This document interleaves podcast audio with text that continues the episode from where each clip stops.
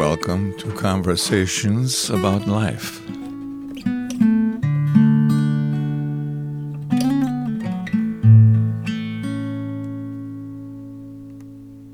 I'm, I'm sorry, I just started Oh, it's okay. talking.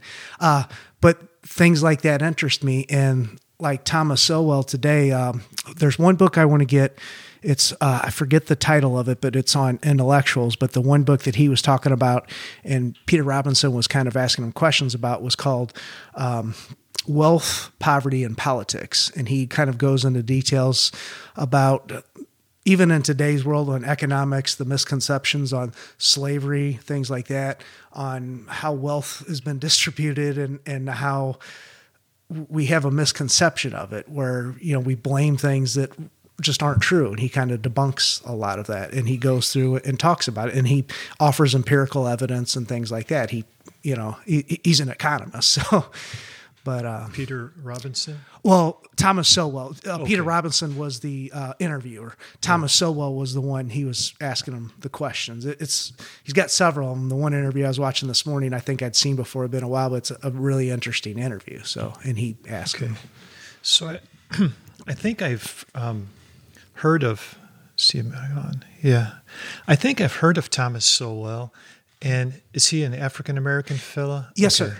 And he's wrote. He's kind of leans conservative and writes on. Um, you know issues of like uh, black relations and economic stuff and things like that. he does, but uh, one of the things is is when you, we talk about black, that's not his. He uh, he does obviously because he's an African American and he debunks all that. But his primary when when he's debunking all that, he goes into he gets into the kind of the meat and greet of the nitty gritty of economics. Okay. uh, kind of like uh, Milton Freeman, and, and like I said, they all know, like Milton Freeman was one of his mentors uh, among not his only one among others, but Milton Freeman talks about a lot of things, and like when that day I was talking to you in the and you're asking, I'm not a a philosopher or anything, but there's there is a lot of philosophy in that too, and some of the things that they they go hand in hand, and some of the sayings they get. It's kind of interesting when you read it and uh, what they talk about. Like uh, there was one uh, because Thomas Sowell was talking about Milton Freeman a little bit. He uh, when he was given the uh, doing the interview with Peter Robinson, was talking about government and things like that. And he goes, "There was a saying by Milton Freeman, and I even remember it. If the you put government in charge of the Sahara Desert, there'd be a shortage of sand, just because of the way they do things. You know, Okay. So, any, anyway, thanks for being on the podcast. so, my Oh, I appreciate you having me. my guest is um, Jason. Is it Hayden? yes, sir. You got Hayden. you got it. Will. Okay. And we met at the gym, Yes, sir. and uh, and you have an interest in economics and more kind of like, from the philosophical viewpoint of it and so forth, right? Yeah, well, the way it was the way it was put, and the and the my three, I mentioned two of them, which was Milton Freeman, Thomas Sowell, and Walter Williams. He's another common. He's African American. He passed away last December, actually. But those were my three favorite. I've read others as well, uh, Frederick Hayek and things like that. But those are probably my favorite ones that I love to watch or read on. You know. Okay. And I've heard of Milton Fried, Freeman. Is it Freeman? Uh, Friedman, yes, sir. Friedman. Okay. And um, and then he advocated um, free market type of stuff a whole lot, right? Yes, sir. and he was kind of like a big promoter. Like he was very influential um, in um, like throughout the 1900s, especially the earlier mid to earlier parts, or something like that. Is that right? even today, like Okay. uh, I don't know if you've ever heard of another person I like to watch, a reporter, John um, uh, John Stossel. I learned a little bit on Freeman. He did a show. One thing that Freeman was actually influential on, some things, you know, just little tidbits, is like, you know, how we had to draft in the past. He was actually influential in getting rid of the draft and things like that through market economies and different things like that. He had, you know, conversations and he was influential in the Nixon administration and the Reagan administration. He wasn't necessarily an official advisor, but he kind of gave advice and they followed him. And even uh, Margaret Thatcher and both Reagan, Margaret Thatcher, this was a tidbit I, I remember learning. She actually had cabinet members. They all were uh, told they had to at least read one book by Milton Freeman and understand it. I thought that was interesting. Yeah.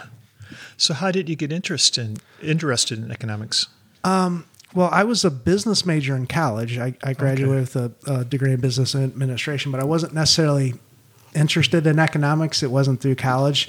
I actually stumbled across a video uh, Milton Friedman somebody had put up on YouTube. It was some years back, the first one, and it caught my attention. They were talking about drugs. You know, it was weird, and he was actually advocating.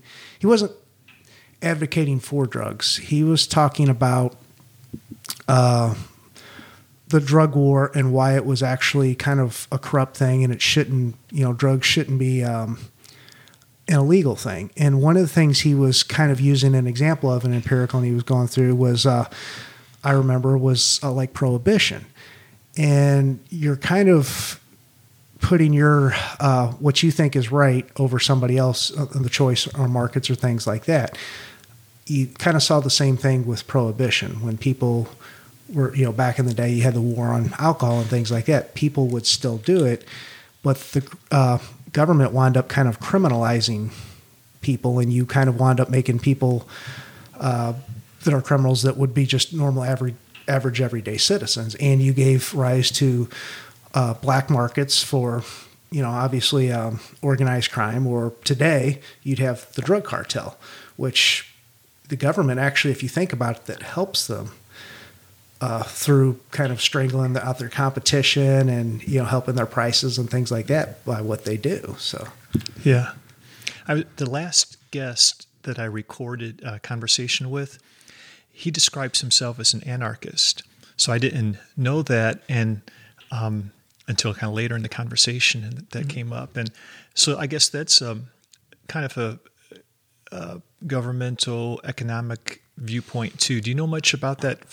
You know, from that philosophy of things, anarchists. I, I do. I would describe myself not as an anarchist. Uh, I would go with what Milton Friedman said because there is a role for government.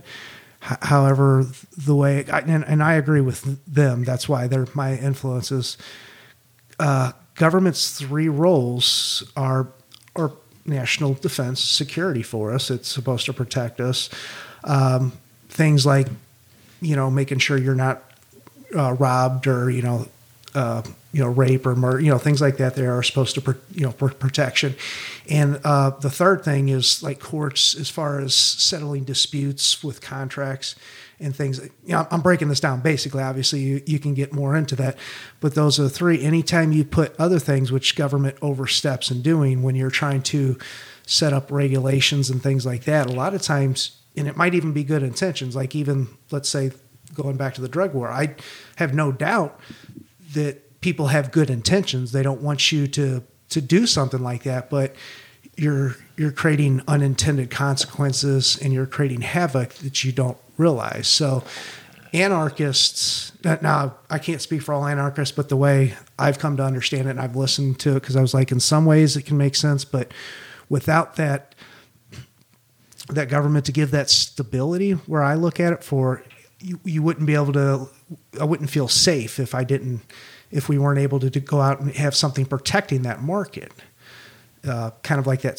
that little bit of security blanket now I, I would agree with anarchists in a lot of ways the government oversteps but I don't want to necessarily get rid of it I mean it's I don't want to say necessary evil it's just you got to pull all that other stuff away and we really just overgrow it so is it do you lean more toward like a libertarian type of viewpoint? I, I do. I consider myself a conservative libertarian. Uh, obviously, the libertarians don't have as. Th- there's a few things I might disagree with libertarians on, but for the most part, I would be more libertarian. But I do call myself like a conservative libertarian. So. Yeah. And then how? Um, so in one way, this all seems kind of like you know philosophical ideas and stuff like that. But I guess it matters because we're all supposed to play a part in government, and if, if nothing else, in just voting and so forth. So is that the main reason why this is important to think about and um, know? Well, the way I, I, see it, and the way I've kind of learned from Friedman, all that, there's there are certain things you want government to do, but the smaller the government, especially local government, those are even better you know, like state is probably a little bit better than federal, but then you get down to your city and then even your municipality, you have a little bit more control. Like if you're having a, uh, let's say you've got a little uh, mayor or, or, or a little setup here or committee for your subdivision. Yeah, we do.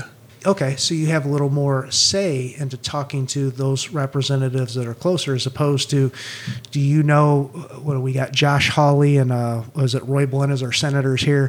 Mm-hmm. They don't know any of it. Yeah, I could probably send an email or a letter, but it, they're not gonna. And, and I get it; they've got a lot of people to look at, but I don't want them to make a lot of like I don't want them in, in making my normal decisions in life or, that affect those. And I, I, don't think most people do if they really think about it. Do you really want somebody that doesn't know, even if they're from that same, same state, they're probably not even from the same area. There's, there's so much different even within the areas. Even look in St. Louis, some of the cultures around the area are different. So you really want somebody from somewhere else making those decisions or in DC or things like that. It's just. Yeah. Well, how are you involved in government? I, am not. I just have an interest in it. Okay. Um, now, it is my brother-in-law actually ran for um, school board. They got in, you know, because my niece and nephew are both, both going to school. They go to the C6, C6 district. He he lost, but it was uh, interesting to kind of watch. And um, he ran as a for a school board membership, and it's it's not a paid position. I didn't know anything about it. I was just learning, kind of talking to him, and I gave him a donation, and I was talking to him. But it was kind of interesting to learn the politics and that, and even some of what I learned. Uh, for example, uh, one thing I thought was interesting. I've me, I've talked with my mom on this because we just have fun conversations. Something I learned from Milton Friedman, uh, which going into national politics, uh, Trump was talking about school choice.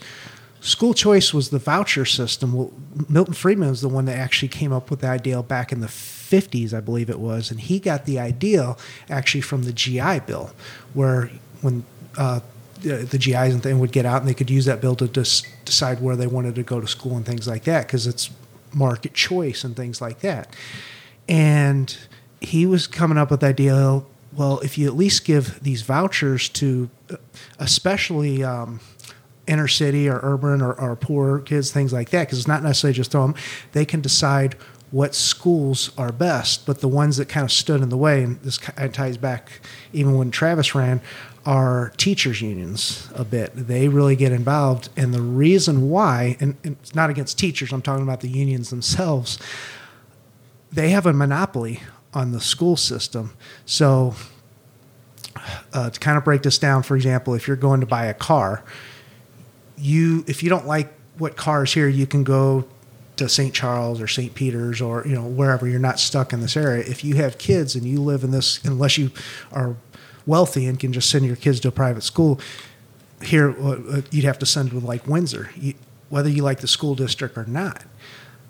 And that tax money goes where those kids are, no matter how much money goes in. With the idea with the voucher system was that money is attached to the parents and the kids, and they can decide, I really don't like this, and it kind of gives you that choice of where to go. Well, with the idea of charter schools, or you know, I want to take them my, my child over to this school or that, and then it makes those uh, teachers have to compete in those school districts. Like, okay, they don't like this system. Just like if you're a consumer and you're going somewhere, like I said, to buy a car. If you're going, I don't like McDonald's, I'm going to go to Subway, or whatever. You kind of can judge that product. Where if you don't have that, you're kind of stuck in those positions. You know, I've kind of thought that the community college model was maybe um, a neat idea that, you know, if it was applied to high school and so forth, because having um, a good school in an area, it does benefit businesses and, the, and people. So it makes sense that some tax dollars might be able to go to it, and that might make tuition less expensive. But um, also, the people who are going you know they're paying their part too so they have like an in- incentive um, to choose the best school and so forth and uh, especially if there was more choices which there there are kind of i mean we just have one community college in our area but anyway it's kind of instead of it solely being ran on tax dollars it's helped along by tax dollars but then the people who are benefiting from it, they're paying into it, you know, but it's more affordable. Sure. And uh, anyway, it's just kind of interesting. Idea. Well, and even going on that, the voucher system doesn't take away. It's still tax dollars because those tax dollars Mm-hmm. Yeah. are part of that voucher. It's just creating that competition among those schools. That Yeah. way, they have to. If you notice, uh, I it might have been Thomas Sowell because he talked about this too. Uh, the school districts, I think, are, have been shrinking we've had less and less, and they're just getting larger and larger. And now you've got uh, Department of Education, which didn't always exist. I think that came under Carter, the administration, as uh, Nixon or Carter. I want to say Carter, who's the one, and it's just funneled more and more money there, and it's become public schools are really that's why they call them government schools now, and you're not getting the the well, and this is nationally, local, everything else. Test score, we're we're throwing more money at it, and test scores are actually going down. Your product's getting worse if you think about it. So, would you keep buying something if it wasn't? Would you keep buying something if the product or the ta you know if food was getting worse or the vehicle? You would probably go somewhere else. I, I would, Right. but you know, same thing. If I'm looking at that, I'm like, okay, this is getting worse. So, you know, let me choose something else. So. You know, when it comes to like these ideas, like the these influential people, and um, when I listen to you or from people like this, um, these people, you know, it, it just seems like solid ideas that make sense.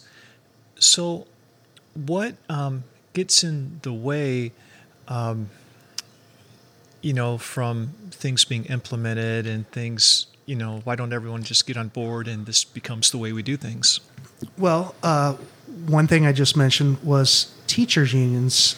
The reason why they get in the way of that, though, too, is that money kind of gets funneled to them. They don't have to compete. Uh, another way you look at it, uh, a, a great example I would think about. Um, uh, Freeman was always kind of against licensure and things like that, and the reason why uh, Stossel, I, I love watching him. He did one breakdown. I remember watching about it. Stossel uh, funnels competition down.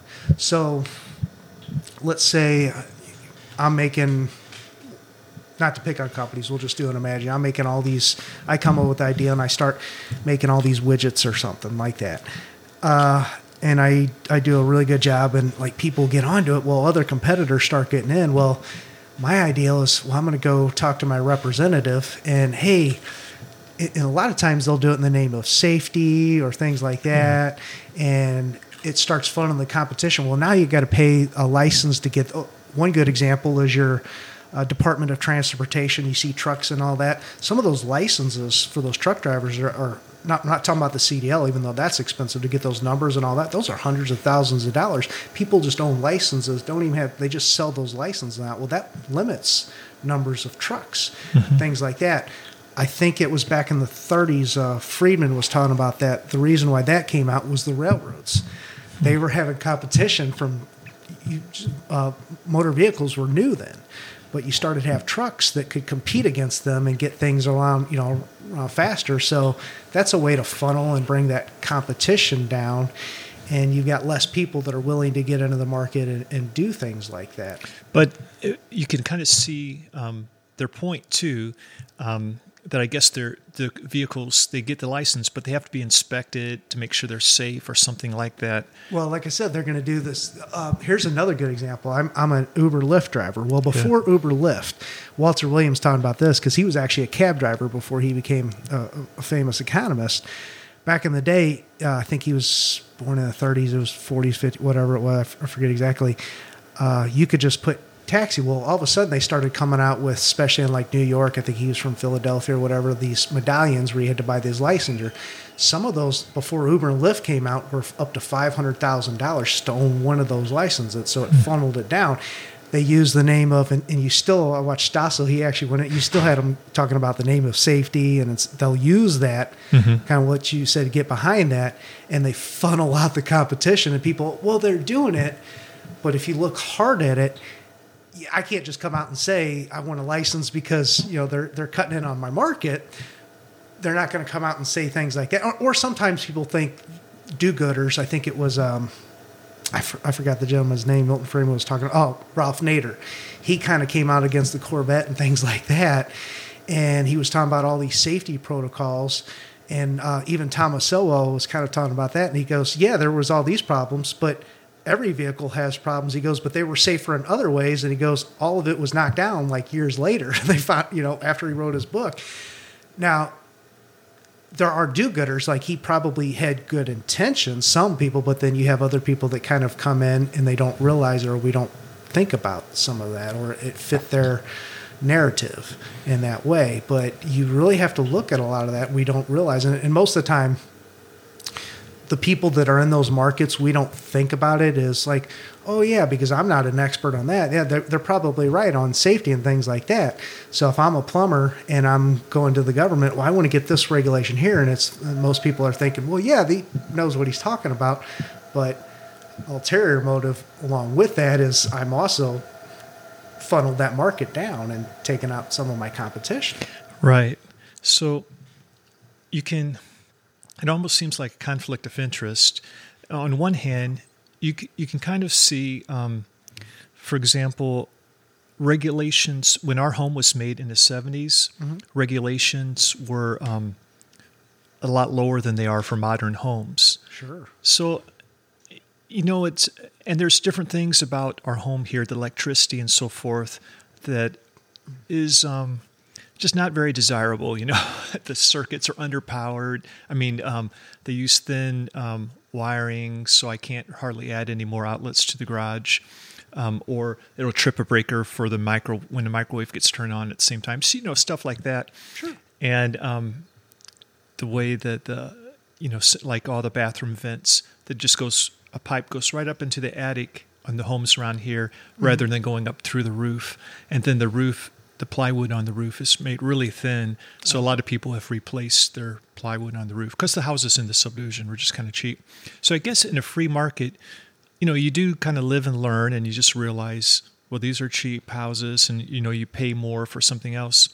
But then, um, but it does kind of make sense that, you know, regulations are, you know, they can be helpful for like um, someone they have to kind of know what they're doing if they're going to come and work on your house or well, do something. You know? I, I do agree with it to, to an extent. I don't want to completely because there there are some places mm-hmm. for it. Even Friedman would talk about it, but I think we have the tendency to overregulate mm-hmm. quite a bit.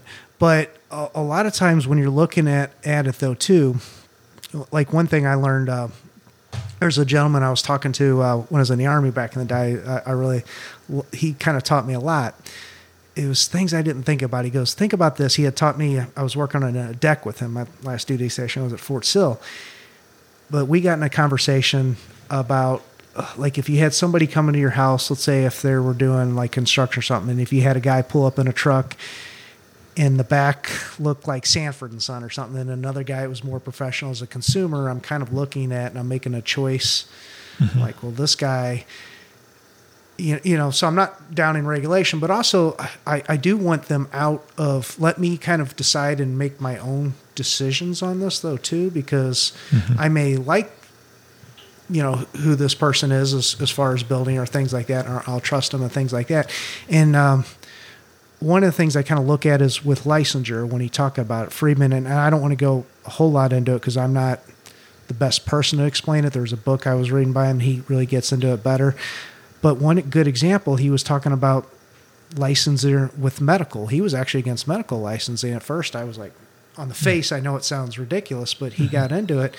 But he even kind of talked about one good example. He goes, doctors. He goes, just because a man is licensed, he may have not practiced it for 20 something year or you know he can have malpractice or he may go back and take that little test but that doesn't mean anything. He his education may have been a while back and he just keeps that license up. And you've seen malpractice. Just because somebody's license doesn't mean that they're good.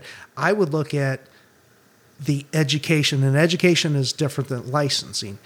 Uh, so if i'm deciding let's stay with the doctor i don't care if you're licensed but if you tell me you went to Harvard University, now if you didn't, that's fraud. To me, I don't need a regulation. I'm like the government should go after him. He said he was from there, and he's not, obviously. Mm-hmm. So there is a, a difference, though. Like but if you told me you're not, and then I decided to go ahead and take a chance, that's kind of on me. I'm like, well, you seem like you're no. I'm, most people probably wouldn't do that, but you know, I, I think people are smarter than we give them credit for. Sometimes, though, is, is I guess my point on that. But Right. Especially if they knew it was their responsibility to figure things out and get referrals, make good decisions and stuff like that. Sure. Well, and uh, there was one thing I, I had thought about uh, a little bit on the economic philosophy. The thing I learned from Milton Friedman, and this kind of applies in everything I do. There's there's four ways you spend money. Uh, from the best to the worst way, and he described them in a real simple way. The the first way you spend money is you have your own money and budget, and whatever you buy, like like your hat or your clothes or different things like that, you're on a budget, and you're going to get the best value that you can because you're you're shopping for yourself. The second way, it's not necessarily bad, but let's say you're buying a birthday present for your wife or one of your kids or things like that. You're on a budget. And I'm not saying you're going to get something bad, but it's not like buying for yourself, so it's not as much value.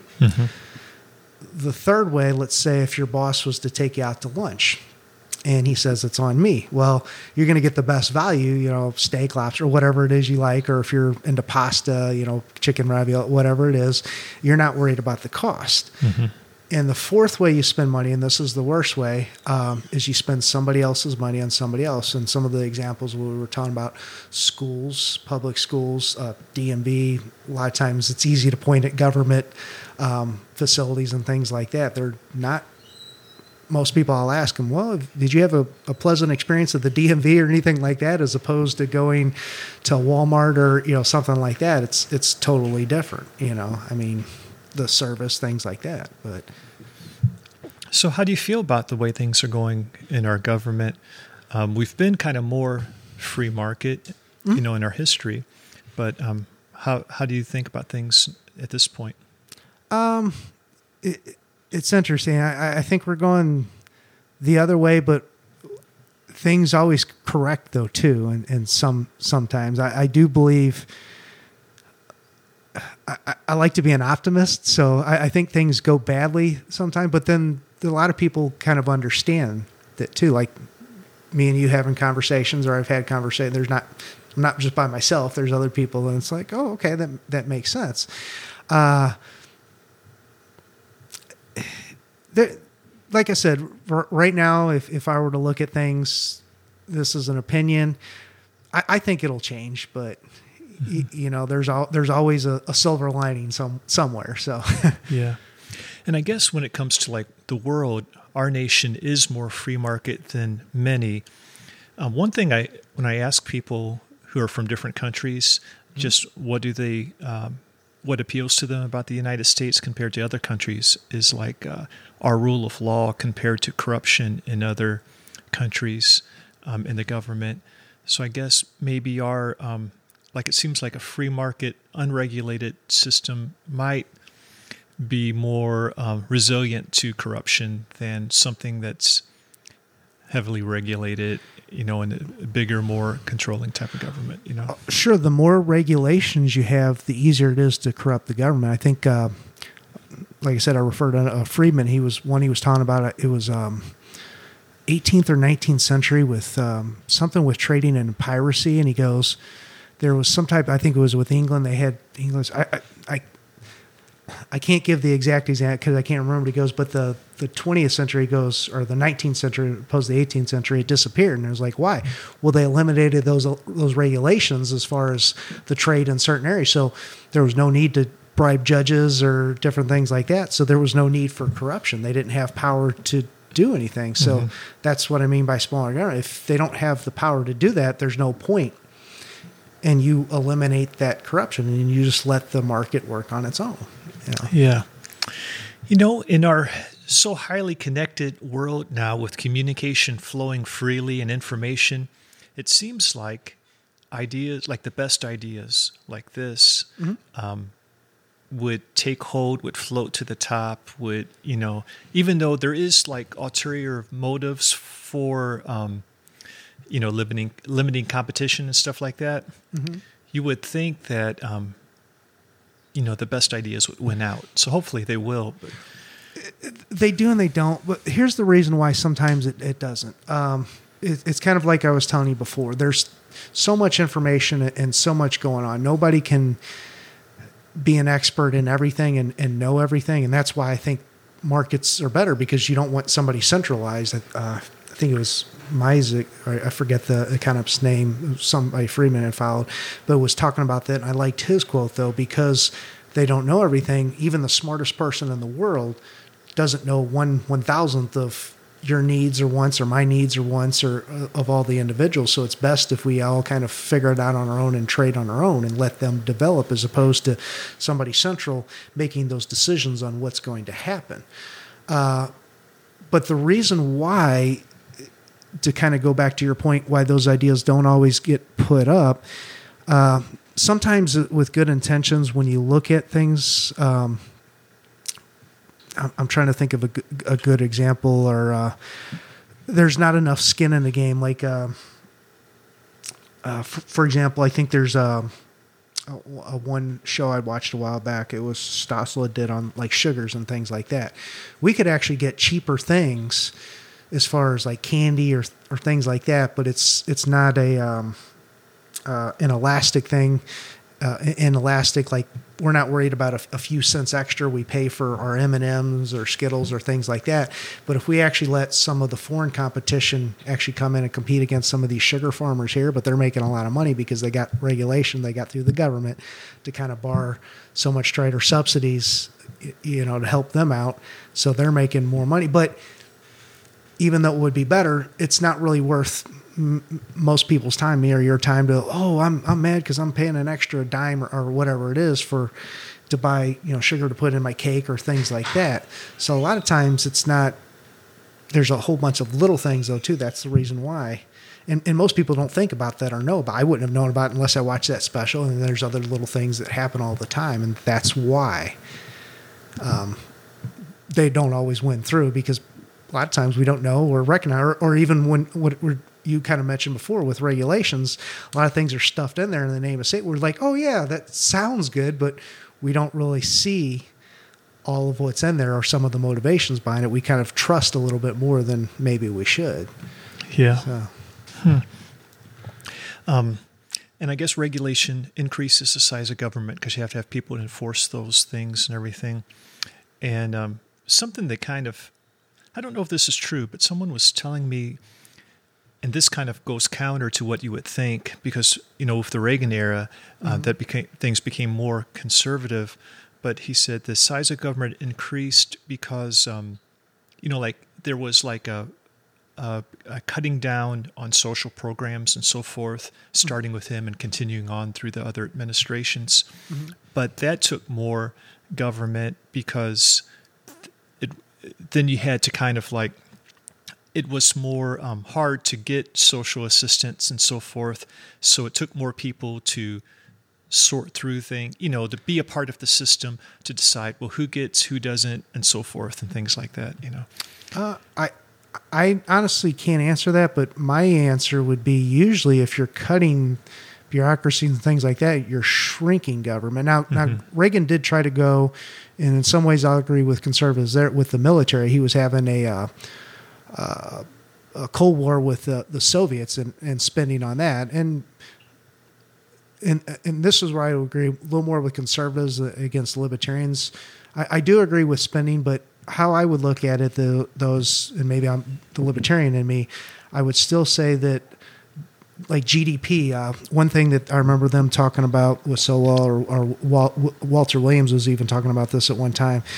If you look at uh, the first couple hundred years of the U.S. before we got to the Industrial Revolution and things like that, and even kind of in the Industrial Revolution, federal government spent like it was like not even eight nine percent of GDP to ten percent, and some of the locals even less. Mm-hmm. Now, if you look at it, you know there's income tax and things like that, and I think some of the GDP up to thirty and forty percent. You know, I, I don't know the exact numbers, I know, but the numbers are kind of bounce around in there and things like that they're spending more and kind of like we're talking about, we're actually getting less for what they're doing, but that's because I think they're stepping out of the bounds of what government was supposed to do with social programs and things like that. Um, a lot of social programs kind of came out. Uh, I would say it would start from, and I'm not as educated on this, but it started with um, oh, uh, President Woodrow Wilson, and it really grew with Franklin Roosevelt. And Franklin Roosevelt was a, a, staff member on Woodrow Wilson, so you kind of see, you know, he was kind of mentored under him, and he mm-hmm. he kind of took a lot of those ideas and they grew them from there. Yeah, but usually, if you're cutting those programs down, um, well, one you have something Friedman said it's actually good the government wastes, and what did he mean by that? I remember his explanation. He goes, Think about this. If they actually enforced every law, which is every regulation, we'd really lose a lot of freedoms we don't think about. Because a lot of times people don't really think about it. And when I say we all break laws every day, and I'm, obviously speed limit laws and things like that, everybody goes over. But there's laws we break that we don't even know. Like it was a regular, but most of the time it's not enforced because they don't have the money to you know put every person on it to try to do it. Of course, the people that have the most invested in those being forced are the ones that helped get it passed. So they're they're trying to get more money to those funds. Like, hey, we want that IRS man or that to enforce that. But I would rather see them all that money invested more in policing to make sure the neighborhood's safe and things like that. I don't care about you know going back to the social thing, the drugs or things like that. If I'm safe and they're doing whatever in their house, I'm not worried about that as long as they're not the libertarian point of view, uh, harming me or, or, things like that. It's not any of my business. Now, I, I, I did want to hit just a little bit back because I know I'm bouncing all over on the, on the drug point. It's not that I advocate for drugs and, and right. it, it would be the same with smoking. My mom smokes. I, I hate it and all that. I wish she would quit, but I can't force her to do that. That's her her decision to do that. Same thing if I don't think it's I think it's foolish, but it's your choice to make that foolish decision if you choose. I mean, right. morally, it's it's wrong of me to try to stop you. Now, if I if somebody I care about, I believe in talking to them and try to get them to stop doing that. But force never works out in a way. You know? Right. So, so your background is in um, business. Well, business administration, but I, I never worked in that. I, I okay. wound up getting the degree. Uh, and what you kind of asked me how I got into it was it led me into a, a, YouTube video actually, and I've watched several of those, and then I started getting some books by Friedman and uh, watching some stuff by Williams. I haven't read any books under Williams and Sowell yet. That's why I want to get some, but I've, I've, I've read some of the articles because they've written articles and things like that. And I've watched a lot of their interviews, and they've done you know different. I've learned a lot about them, and it really enjoyed it, and it just made a lot of sense from the reason standpoint. So right, and then the last few years you've been working as an Uber Lyft driver. Yes, sir. And it sounds like you're pretty um, content, pretty happy with with doing that, huh? Yes, sir. I I, I am. Well, um, I wasn't it, when I started doing that. It wasn't something going to be permanent.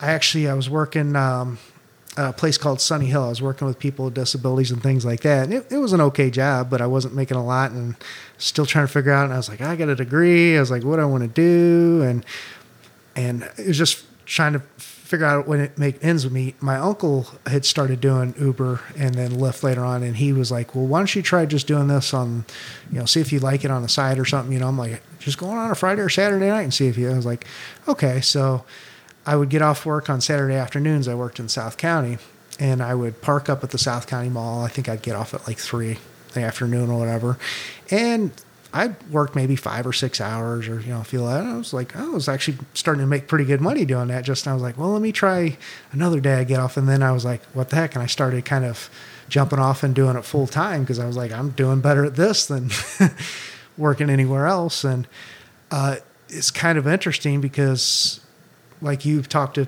people on your podcast, I meet different people every day. Now, some days people will talk more, and then other days, you know, people don't. It just depends on who you get in your car, and it's fun. Mm-hmm. You know, I, I, didn't realize how much I'd be talking when I started talking to you. I was a little nervous, to be honest, coming in. But uh, I'll get a lot of people, you know, that like to talk kind of like I'm doing themselves. And if you ask them questions, and uh, uh, was a lieutenant when I was in the army. I remember talking to him, and he goes, "If you ask one of the things I learned from him, he goes, just ask somebody about what their livelihood is, and people love talking about that. That's their, mm-hmm. you know, that they'll tell you everything about whether they're a carpenter or whatever. They can tell you things that you know, that's you know their life. So Right. Um, and then is it like people running around locally, or are you going to the airport a lot and that type of thing? It's it's a mix. Uh, I've been to the airport a bunch of different times, but then there's times I'm not at the airport as much. As I dropped uh, a couple off to the airport last night, but uh, sometimes it's I'll get a lot of local, and then obviously depending on when you work and if you're getting people on the weekends, yeah, you're taking people out to bars, and then. Uh, but I've taken people. I've met different interesting people. I've met people from lawyers. I met uh, a gentleman that worked for uh, the Defense Department. Uh, met uh, one lady that worked for the Federal Reserve. I met a lady that worked for Homeland Security. This was a few years back. She was from Chicago. I just kind of remember them because the conversations I've had.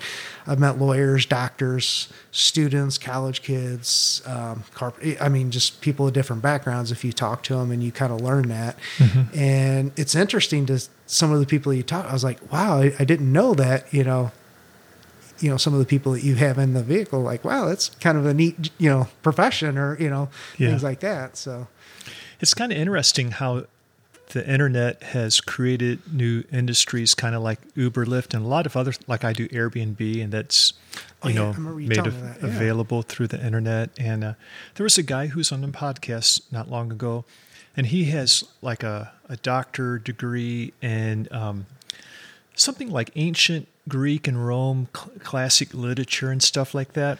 Oh wow! In fact, he uh, taught with um, a fellow named John Wotton, who wrote one of those uh, books right over there.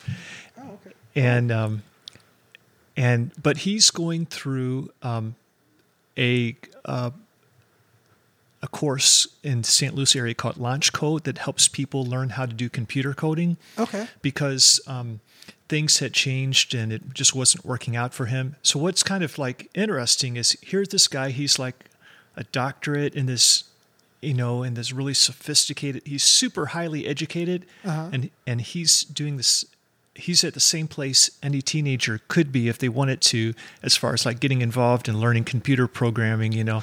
Um, so it's just kind of interesting how you know like you're um, you're educated for business and so forth, and you're doing something kind of totally different totally that off. anybody could just jump in and do, and it's working out for you. And same thing. Well, and I'm going to be honest. Like when I went to school, um, if I had to go back in school, I, it's not. I think education is important, but college isn't necessarily important. If that makes sense. Okay. People go.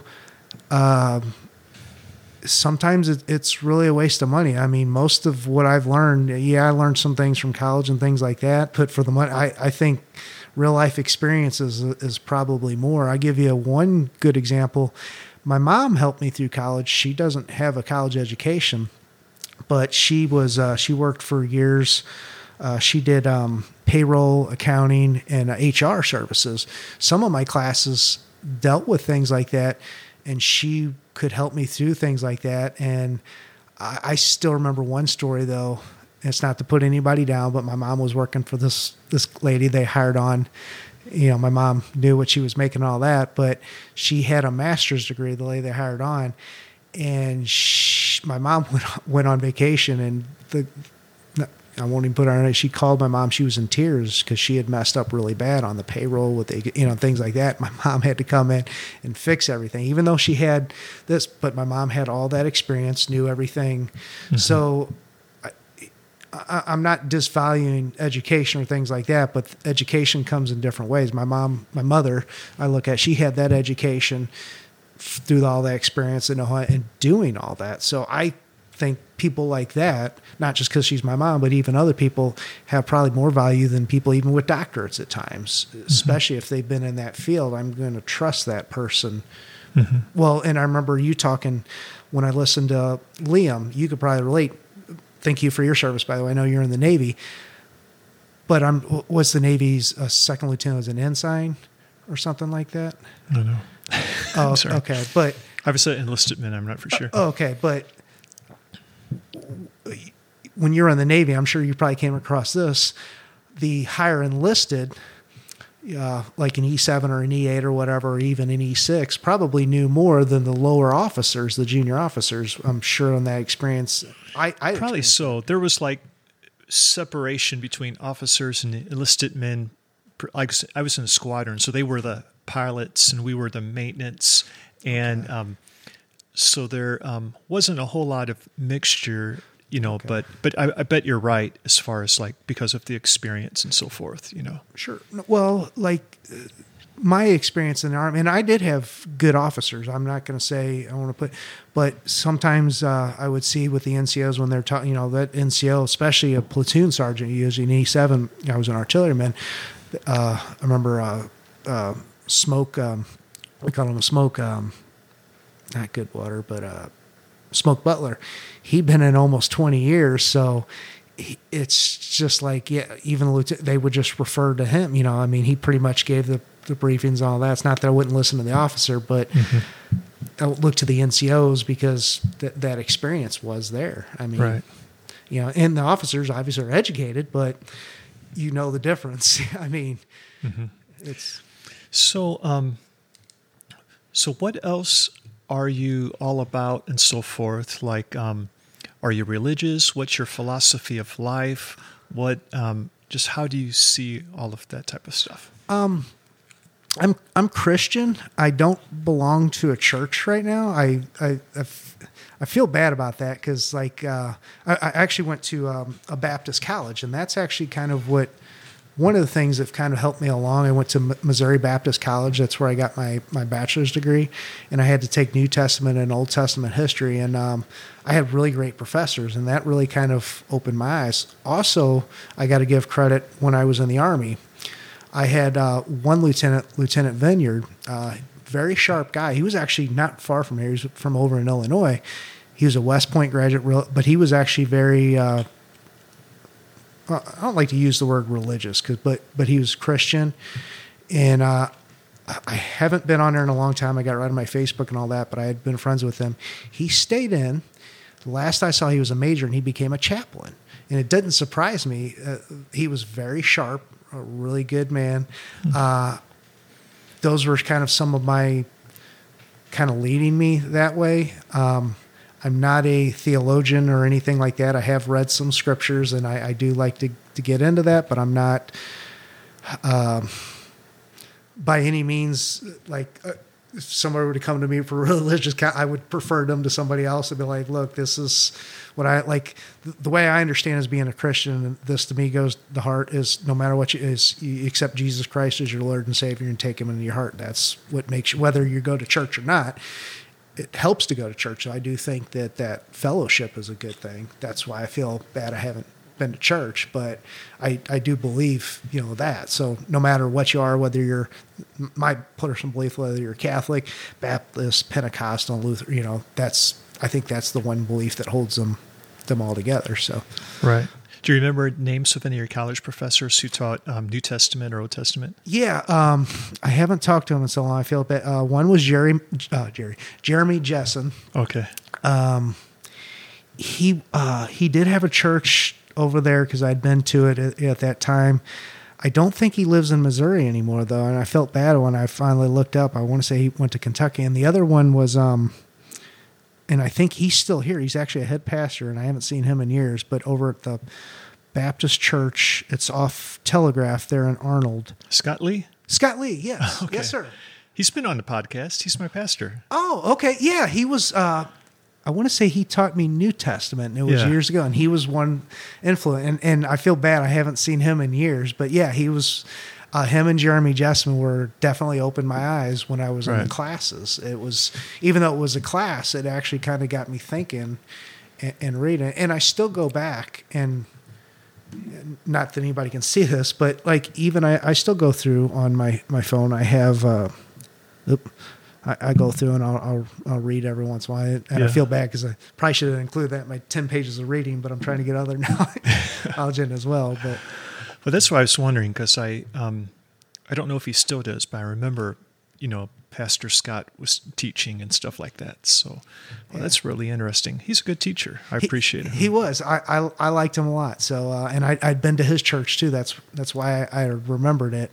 So Okay. and I, th- I thought about going, but I just I don't know anybody there now because it's been you know a long time. So. yeah, well, I'm there. Oh, okay. Yeah, Well, so you know someone now. I'm, I may may go up there then. So, what time do you guys have it on Sundays? Then? Well, the church service is at like um, ten forty, around ten forty or ten forty five. Um, there's like a Bible class that starts around nine thirty. Before that, you know.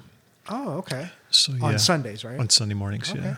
I may, uh, I may have to have to have you hold me accountable or something. have me go up there. So, And then there's, um, and then Scott is normally the one who you know teaches, preaches there during the service, and then there we meet in homes during the week. A lot of times, um, it's on Wednesday, maybe Thursday. So there's a home in this subdivision, and it's not every week, but it's like every other week now and then, um, and we um, we meet, and it's kind of more intimate. You know, it's nice, but there's various homes throughout the community that, um, that that takes place, and that's kind of where you get to know people and stuff. So it's pretty good. know, I was going to say I've done uh, Bible studies in the past. I'm trying to remember. I don't think I did with it. My um, my brother-in-law's brother. He was involved with. Um, the crossing. Actually, he's he's born again Nick, and me and him talk. I haven't seen him in a while though. Uh, he had gotten married, and they've got uh, a bunch of kids now. He's still involved in his church there though. But Okay. Um, you said born again, Nick. yeah, uh, Nick Littner is his name. Okay. Um, so, and also, this is something I did and finished. I want to start it up again. So there, and my brother first told me about this. There's these groups in St. Louis that um, it's normally like four people, and they meet weekly and they go through this particular book called Discipleship Essentials. So it's just kind of like a basic book, um, and but the thing about it, the book just gives structure to their time together. But the group of four, you know, they um, time does something as far as relationships. You know, just meeting with the same people, praying with them week after week. When it's a group of four, where you're face to face rather than in, in a congregation. You know, and so I I wanted to do that, but I didn't want to go into the city and join one of those groups. I just asked people around here, and like, and we ended up meeting at my neighbor's house right across the street. Okay. And um, and I one guy was Roman Catholic. He's Lutheran. I go to a Baptist church, and um, it was really good. We uh, we were kind of slow, so it took us two and a half years to get through the book, and then we broke up. And the idea is when you break up, um, then each person finds three more people, and the group multiplies. Then you got you know four groups where you just had one, and then those groups go through the same book for a certain period of time, and then they break up. they break up and multiply. Okay. So this has been going on in the St. Louis area, and it's kind of like a thing. You know, it's really growing and stuff. Mm-hmm. And um, I enjoyed it. I want to do it ag- again. So um, anyway, I'm just putting that out there to anyone who's interested. Uh, contact me if you're interested in getting a part of a little group like that.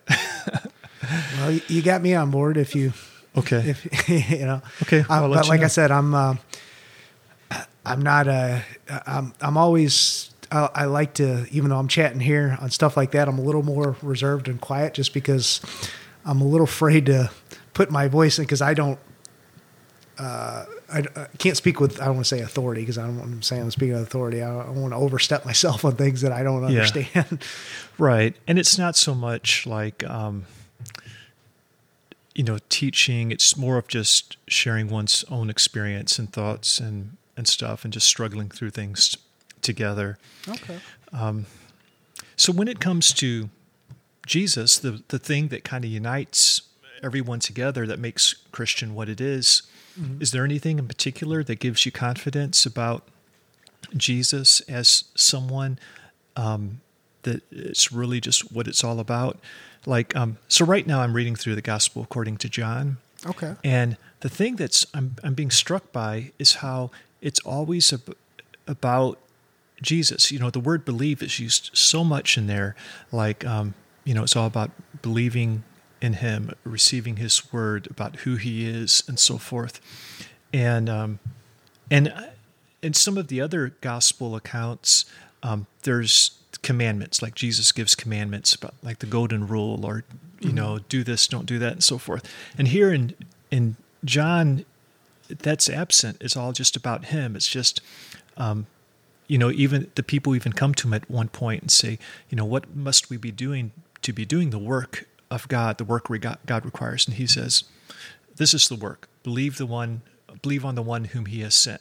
So he's talking about himself, you know. Mm-hmm. So it's just all points to him so um, strongly. Is you know, so like for you, um, what gives you confidence that it is all about Jesus?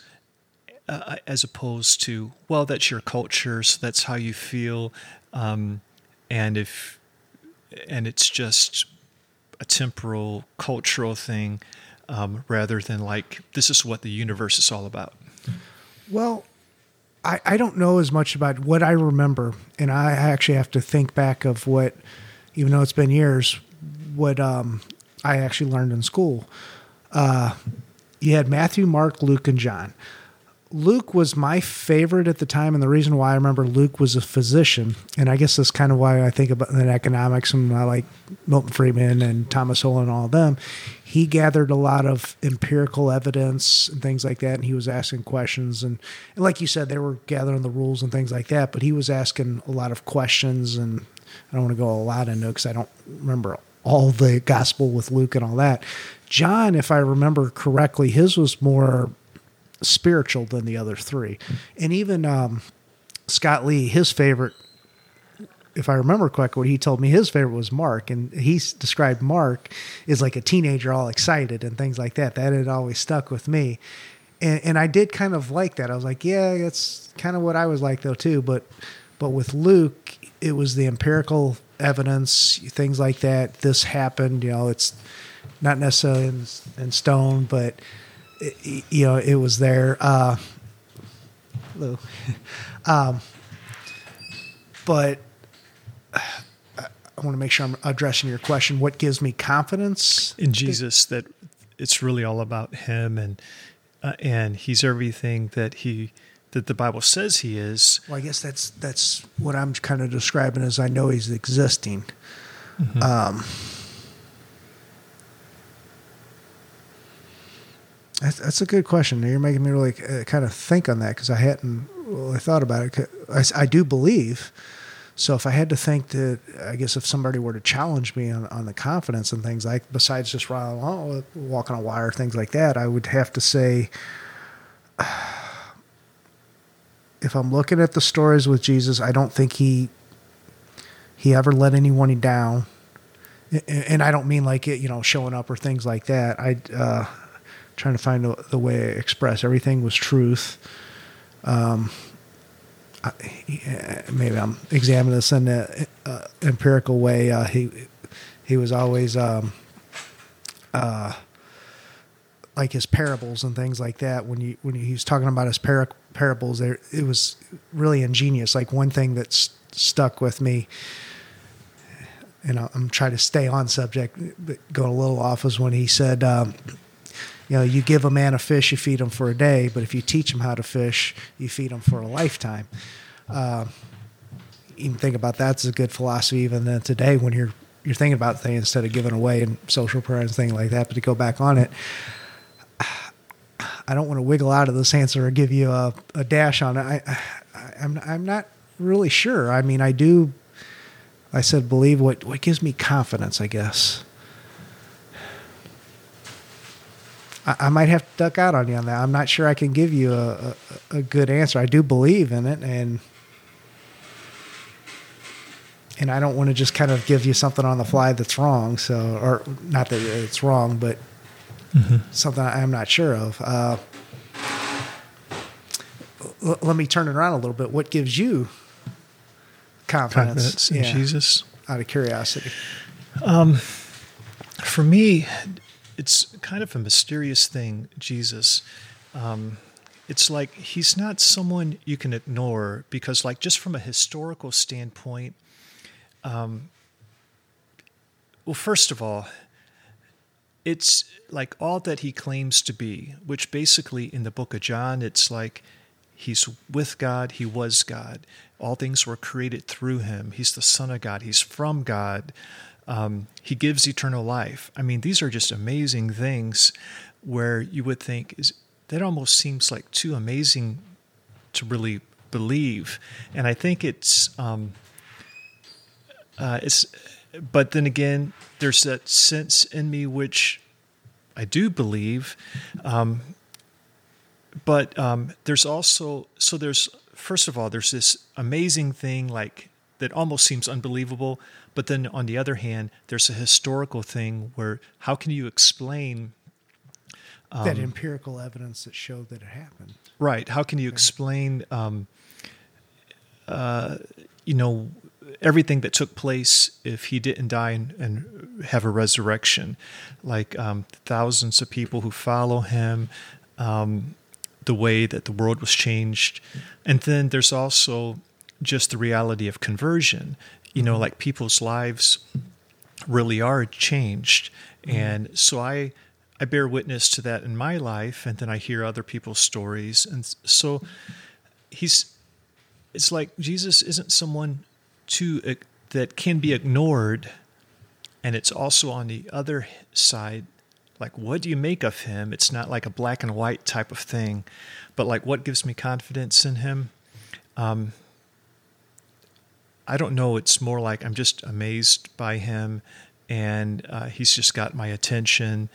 Um, and I enjoy him like I enjoy just considering this everything this is God's grace and God drawing near to me, drawing near to humanity. And it's beyond what I can grasp, but um, it's just unignorable. You know, it's not Jesus isn't someone who I can. It's not possible for me to uh, just say, well, he doesn't matter and just go on with my life. Mm-hmm. So that's the way it feels more like to me. It's not so much um, I can give like one, two, three. This is why I have confidence in Jesus.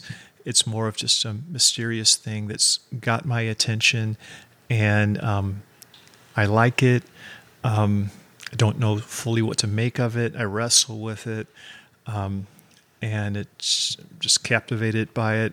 I sometimes don't know what to do with it all, you know. So it's kind of like a not a very straightforward answer, but I guess that's how I would respond. No, actually, when you were kind of telling me that, I was thinking and almost had the urge to talk, and I was like, I, I wanted to hear everything you're saying. I just didn't want to interrupt. I always think of it when you ask me that question when I was saying, but like if somebody said, because you've heard those arguments in the past, well, how do you know Jesus was God or didn't exist? Like, well, there is enough like I said, when I went through the classes, that's really what made me believe. Mm-hmm. Um, and not to go into all that, because, but if that evidence is there, to, to me, that it, it's real. I mean, he, he's he's a person. So I wasn't thinking about what you you said. What gives me confidence in him? I guess I I'd always thought about most people defending. Uh, he he was a real person. You can't it's undeniable. Just right. like if I was giving you, uh, if we were talking about economic, you know, I'm, I'm, looking for that end result. Well, this is what ha- there's the there's the evidence right there. Don't you can't tell me. My mind is telling me like you're telling me the glasses aren't there. They're sitting in front of me. I'm like, no, it, it's right there. I, it, right. You know, there was enough there that I saw and understood and learning that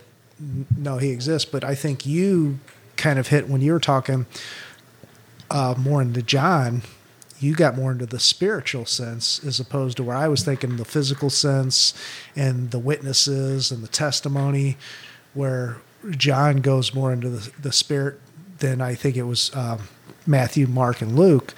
Um, you know, the breath of God, and uh, I don't want to quote because I don't, I'm not very good at scripture, but he could talk. You know, he got more into that, where that's probably if it's a fair statement, which you may have been asking me, which I hadn't put as much thought into like you, where you're getting your confidence. I'm, I'm not sure if I'm going down the right lane. hmm. Okay. Yeah. Um, and there's kind of, I think there's kind of a difference between um, just intellectual assent, saying, well, that must be true, it makes sense, and so forth, and then like the the word belief. Like one, you could almost you can use the word think or believe, like you can see evidence and say, well, I think that is true. And then sometimes if we use the word believe, it's almost like, well, that means a little something more. It means like I got skin in the game, like I'm kind of getting on board and it's going to impact my life. Um, okay. And um, I was just thinking, because that word believe is used so often in John. Um, and I was just thinking about, you know, I was just using the word believe earlier today and realizing, well, I could say think, but believe sounds like a more um, uh, appropriate word.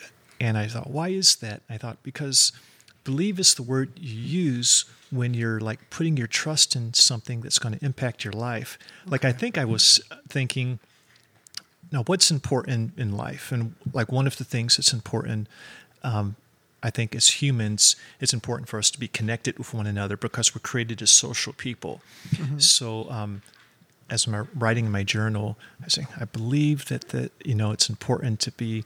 So why didn't I use the word think? It's because like believe means that's going to be kind of like my philosophy of life. That's I'm going to be getting on board, and that's going to make a difference to my life. So that's how we use the word believe sometimes. Maybe like- more of a commitment when you believe. Is that a good right. word to throw Yeah, in? yeah, I think so. Yeah, Where where think is you might have some doubt with it, but it seemed I, I don't know. I'm just kind of Yeah. I'm following you because what you're saying, and it's kind of interesting. But yeah, look up the difference between. I might actually do that. Sometimes I do that. I'll break down words just out of curiosity. Well, that's, right. but that's that is interesting. If, if you well, and, and think about this though too.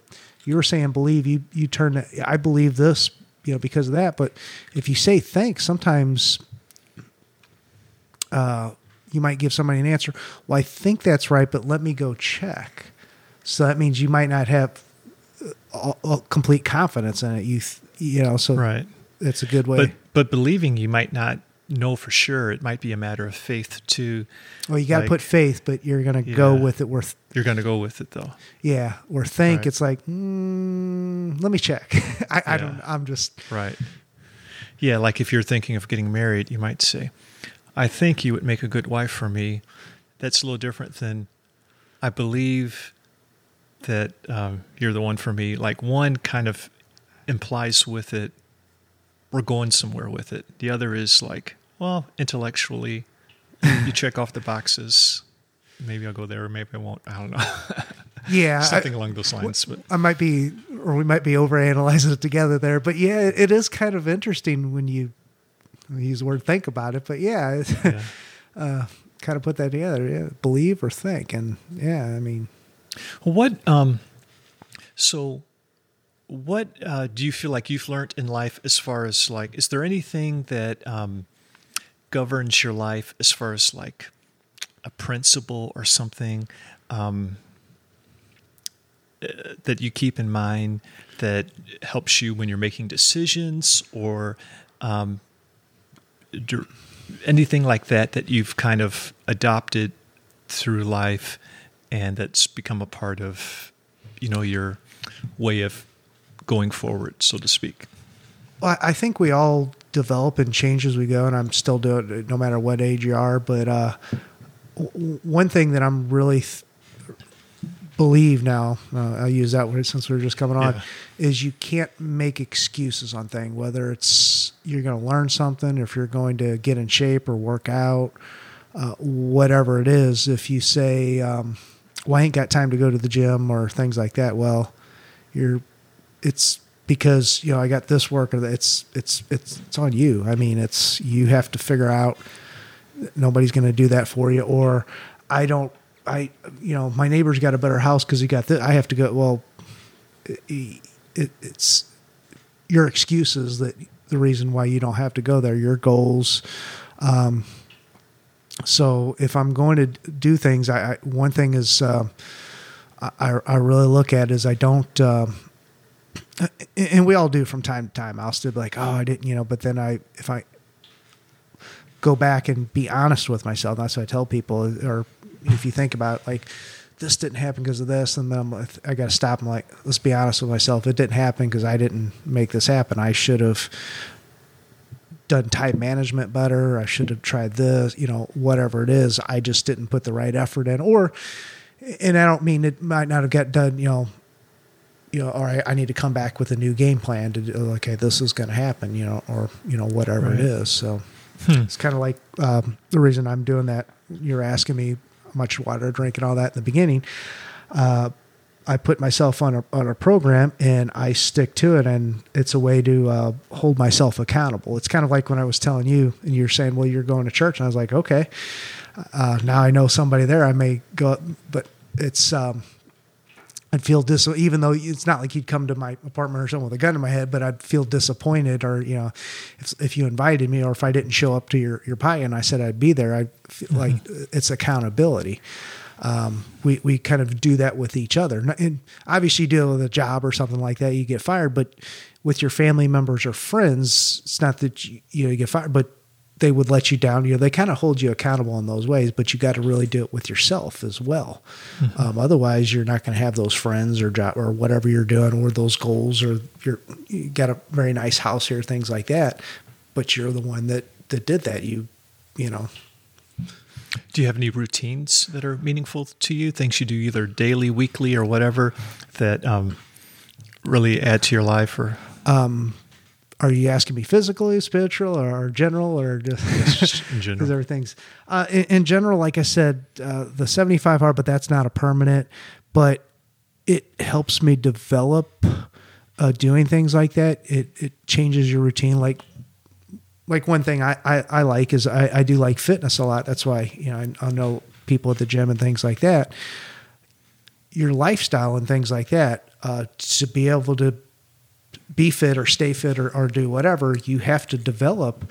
And it's not like people think like oh i'm going to do this diet and that's why they call them fad diets. I'm going to lose weight. And some people do but then they gain it back because they can't maintain it because well i went back to doing what i did before. And it's like no you can't do that. This is that's why i don't even like to use the word diet. You're changing your plan to do something different. Like right now, my plan's a little more strict with the 75 hard, what I was telling you. But when I finish with that, I'll probably still kind of still do the same thing. Only difference is, is I'm not going to worry about if I, uh, like the holidays, like obviously like Thanksgiving or Christmas, I didn't uh, eat the pies or things like that. If I'm not on a program, I would probably do something like, but it, it's not a normal thing. I don't do it all the time. Like, oh, you know, it's not a big deal to do that from time to time. But uh, the reason why a lot of people don't realize this, um, I, I spend a lot of time with my parents. We play uh, Yahtzee a lot. It's kind Oh, of do a- you?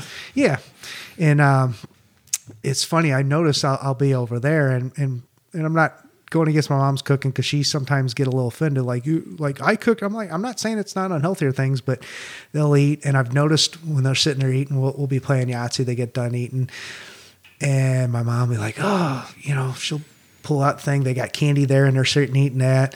And then like one night I was watching my dad. He he ate a sandwich. Then he was eating candy and chips, and then he ate like a bowl of chips. And it, I'm not knocking him. He didn't even realize, I think, what he was doing, mm-hmm. but he was just in those habits. And you know, it's things like that. People do that, and they don't realize that they're even doing that because they've gotten Right. so used to that right. where I'm just like, you know, no, and I'm not, you know, I'm, I'm not telling people not to do, you know, eat can or, or chips or things like that, but they become such a lifestyle that that's like, oh, you know, I'm, I'm like, no, you can't do that on a normal basis though, all the time. You know, it's, I've heard someone advocate like mindfully eating because sometimes it is a habit. I guess this could be with maybe any habit. Like, well, if you're going to eat, just think about what, what you're doing and why you're doing it. Like, are you really enjoying it? Maybe you are some, but maybe you're just doing it out of habit, you know? Well, one thing you're right. People will. They'll just be sitting there, and and I I've been guilty of it in the past though too. Just like I'm not even hungry. I'm like, I'm uh, what am I doing in the kitchen? And I'm just going through finding snacks.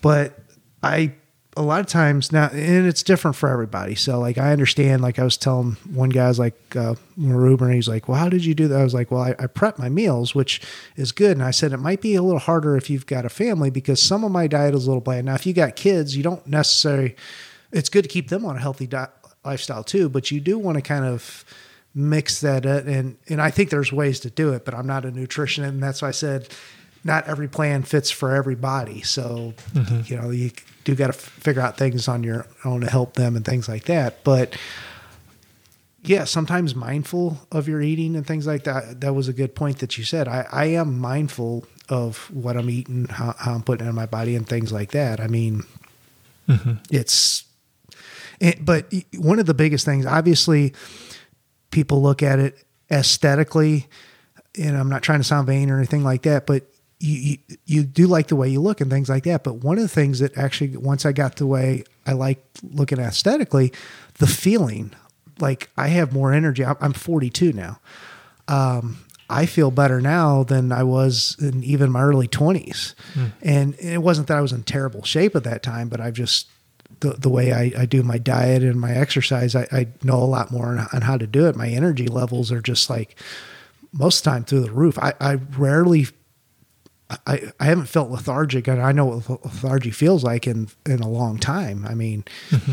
it's, it's it's amazing. It's it's it's changed a lot, you know, to get away. I was like, wow, I, I remember that. Um, one good example, and like I said, I'm not a nutritionist or things like that, but sugar. Um, I remember um, I had cut sh- sugar down to nothing for so long, and it it was hard for a while. I felt really lethargic and all that, but after uh, I don't know three or four weeks.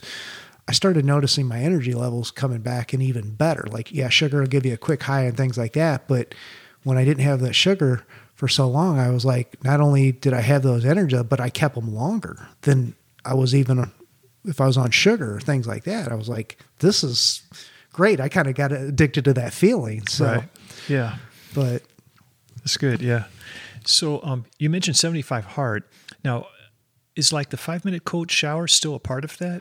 That's a phase. Um, I'm just doing the um, the first part of the 75 hard. I think uh, those are challenges like um, I don't know as much like Liam would be a good person to talk to or Matt. They both did it. And actually, that's the reason I'm doing 75 hard. I talked to those guys. Um, I actually got in shape last year and, and your viewers can't see it, but I'm to, I'm to show you something on my phone that I'd kept these pictures. This was before 75 hard, but 75 hard would help as well, but I did something similar to 75 hard. The thing I like about 75 hard though is there's a couple things. There's the 10 pages of reading I didn't have, and I was like, I didn't realize till I started doing this. It's kind of nice to balance. Not that I didn't read before, but I, I read a lot more. But this was me August of last year, and I took pictures a, a month by month. I had gotten really out of shape. Yeah. Hmm. Um, and I'll kind of go through. Obviously, your viewers can't see it. Right. Wow, that's over what period of time? That was okay. That first picture was August 31st of last year. That that last picture there, um, probably by January, February. That one might have even been March. Mm-hmm. Uh, more recent stuff, like I'll show you, not to go through the whole thing, the 75 hard, because you have to take, oops, you have to take a prog- progressive pick. So you notice, you won't obviously notice a one day, but like 75 hard. There's day one. Mm-hmm. Obviously, that's not terrible, but I was kind of starting to fall off. That's why I started to do 75 hard again.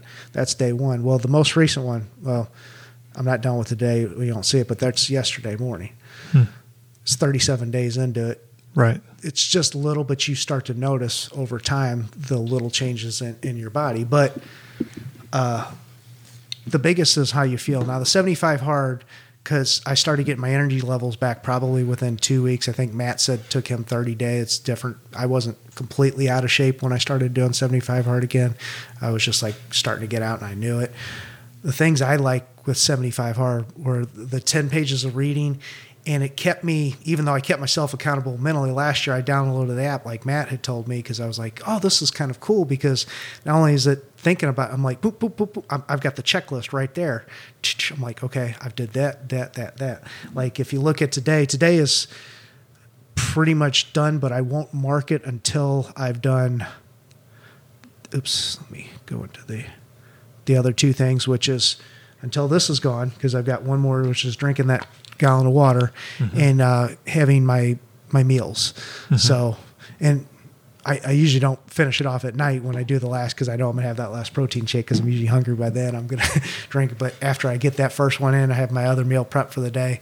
I'll go ahead and mark off that list because I know I'm gonna do it. So, right. But it's a it's a way to uh, keep myself accountable. Like I did it last year because, but now it really keeps me focused and I look at the pictures though too. That helps. But then I also think about first thing I do in the morning. This helps me. I have two alarm clocks set up, so I have to get up, and as soon as I set I shut the other one off, I'm awake. I grab my book, and I sit down and I read the 10 pages. And I do the two easiest things first. I do because it's it's like uh, getting up to get get get yourself moving in the morning. Uh, there was an admiral I remember watching. He goes, "Get up and make your bed." He goes, "Because you've accomplished something." I'm not a bed maker. I'm, I'm just like whatever. But to me, I do feel like I have accomplished something. I, I get up, I read those ten pages, even though it doesn't seem like, and I take that that picture, and then I'll, I'll drink my juice or whatever in the morning. But I've you know, already done two things on that checklist within first half hour of being awake. So Right. So, um, and the book you're reading now, what's the title of it? Um, Relentless. It's by Tim Grover. Okay. Um, he was a uh, uh, or is a, a trainer. He trained people like um, uh, like Michael Jordan, Kobe Bryant. I think he's done football and baseball players, and he's given examples in the book. And it's kind of hard to go into description of. Uh, what it's about. He's more talking about there was three big things he was talking about, which was called a a cooler uh, uh, was it a cooler closer and cleaner. I wanted to make sure I get them, and it's what each one has inside. And he was the best examples I could think of so far. What I've read the book, I'm about halfway through the book. Was um, a cooler is if you're watching a game or whatever. He's somebody that's not used to the pressure or things like that, but he's got great he's a great athlete great physical ability but he's with the game on the line he doesn't necessarily want the spotlight on him because of what can happen. A cleaner does like the uh, spotlight and, and things like that but he only performs um, i guess kind of when the game was on the line to an extent where uh, and he doesn't he will blame other people if things go wrong. And a cleaner is it can be in any professional and you find all three of them. He was kind of talking about cleaner doesn't care what he's going to basically this is his philosophy. I'm just going through what he's describing in the book. Uh, he will you know whether the game's on the line or not he keeps that same pressure on him the whole time and he doesn't make excuses. Um, and if he makes a mistake he owns up to it. He's just honest. Yep i messed up. And that part i kind of even in life it's just like with yourself. I respect even somebody.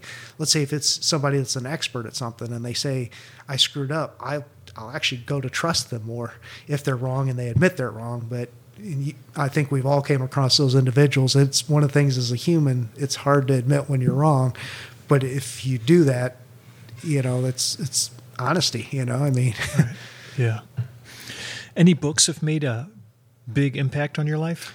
Um, Well, uh, one's by Milton Friedman. Uh, Right. There was two. Uh, one of the, and I'd like to say the Bible, but it was more of the people that you were asking about, like Scott Lee, Jeremy Jessen, Lieutenant Vineyard, uh, some of the individual that I've come across. Another one, uh, uh, uh, Chaplain Grossrick when I was in the army. I remember him. It's been years since uh, you know thinking about those. But uh, books by Milton Friedman was one was called Free to Choose. Uh, Okay. That was the very first book I read by him. It was an awesome book. Another book. Um, by him that I had read. Uh, I'm trying to remember the title. It was uh, Capitalism. It's not Capitalism versus Socialism, but Capitalism in a Free Society or something like. I, I can't remember the title offhand. I mean, he's written several books, but I'd like to read more on him. But those were probably uh, two that really, when I read them, and a lot of the another thing though too that helped me tie in with those books that helped me because. Like I loved free to choose, but there was things like remember when I told you about the four ways to spend money? Mm-hmm. That was actually in the book Free to Choose. Sometimes I don't we're all different. I'm a visual learner or sometimes a better listener. I read it in the book and it didn't click for whatever reason, I guess reading it. But I also listened to him when he was talking about it on YouTube. Somebody had done an interview. It seemed to click more, and I had kind of that reinforcement. And I was like, oh, okay. And he explained it, and I think he did in the book, but maybe I just I, I don't know why I just got it more listening to him than reading it. But some things, and sometimes that's why I'm, I'm glad to actually hear them too when they do those interviews and they talk on the books and things like that. And it's like, oh, okay, that makes, you know, Yeah. I mean, it's exciting and good to be growing and understanding and progressing and stuff like that. Like it sounds like you're actively doing. Well, think about this though too, and we all do this. What you were just talking about Bible study and things like that. If I were to sit down, I, I do have a little bit better of understanding from going to school and, and listening to some of those people. But I remember years back, uh, if I open a Bible, I'm like thee, thou, he, you know, is an old English or things like that, or the King James. You know, I'm like, okay. but when you have uh, theologians or people that can actually break it down and explain it, Scott Lee and Jeremy Jessen did a really good job of doing that in class and and um, kind of breaking down, you know, the culture then, what was happening, uh, un- understanding. Um, the the text in the Bible as opposed to just kind of reading it. Sometimes it does, or when you guys get together, how it means in your life, or or how they go through, or the different characters in the Bible and, and what happened. Like um, uh, one that to break it down real simply, uh, what was it? Uh, Job, the book of Job. Mm-hmm. When they talk about Job and how. Uh, like Satan had to get permission to you know talk to God to do the harm on Job, but he goes, I bet you know he would uh, fall off. Was it? I may not do, fall off faith if uh, you know you've given him everything. Got, God says, well, he goes, let me do this him. You go, okay, you can do this, but you can't kill. You know things like that. Well, first, what was it? Uh, took his took took his children away, then his wife. He lost his wealth. He was boils and sores on his body, yet he was still grateful to to God, and it just showed you how much faith. Like an average person, do you? Most people like, oh my God, you know, the world is falling. I lost my phone, or my car was wrecked. You know, something bigger. But think about all what this man went through in that book. But hmm.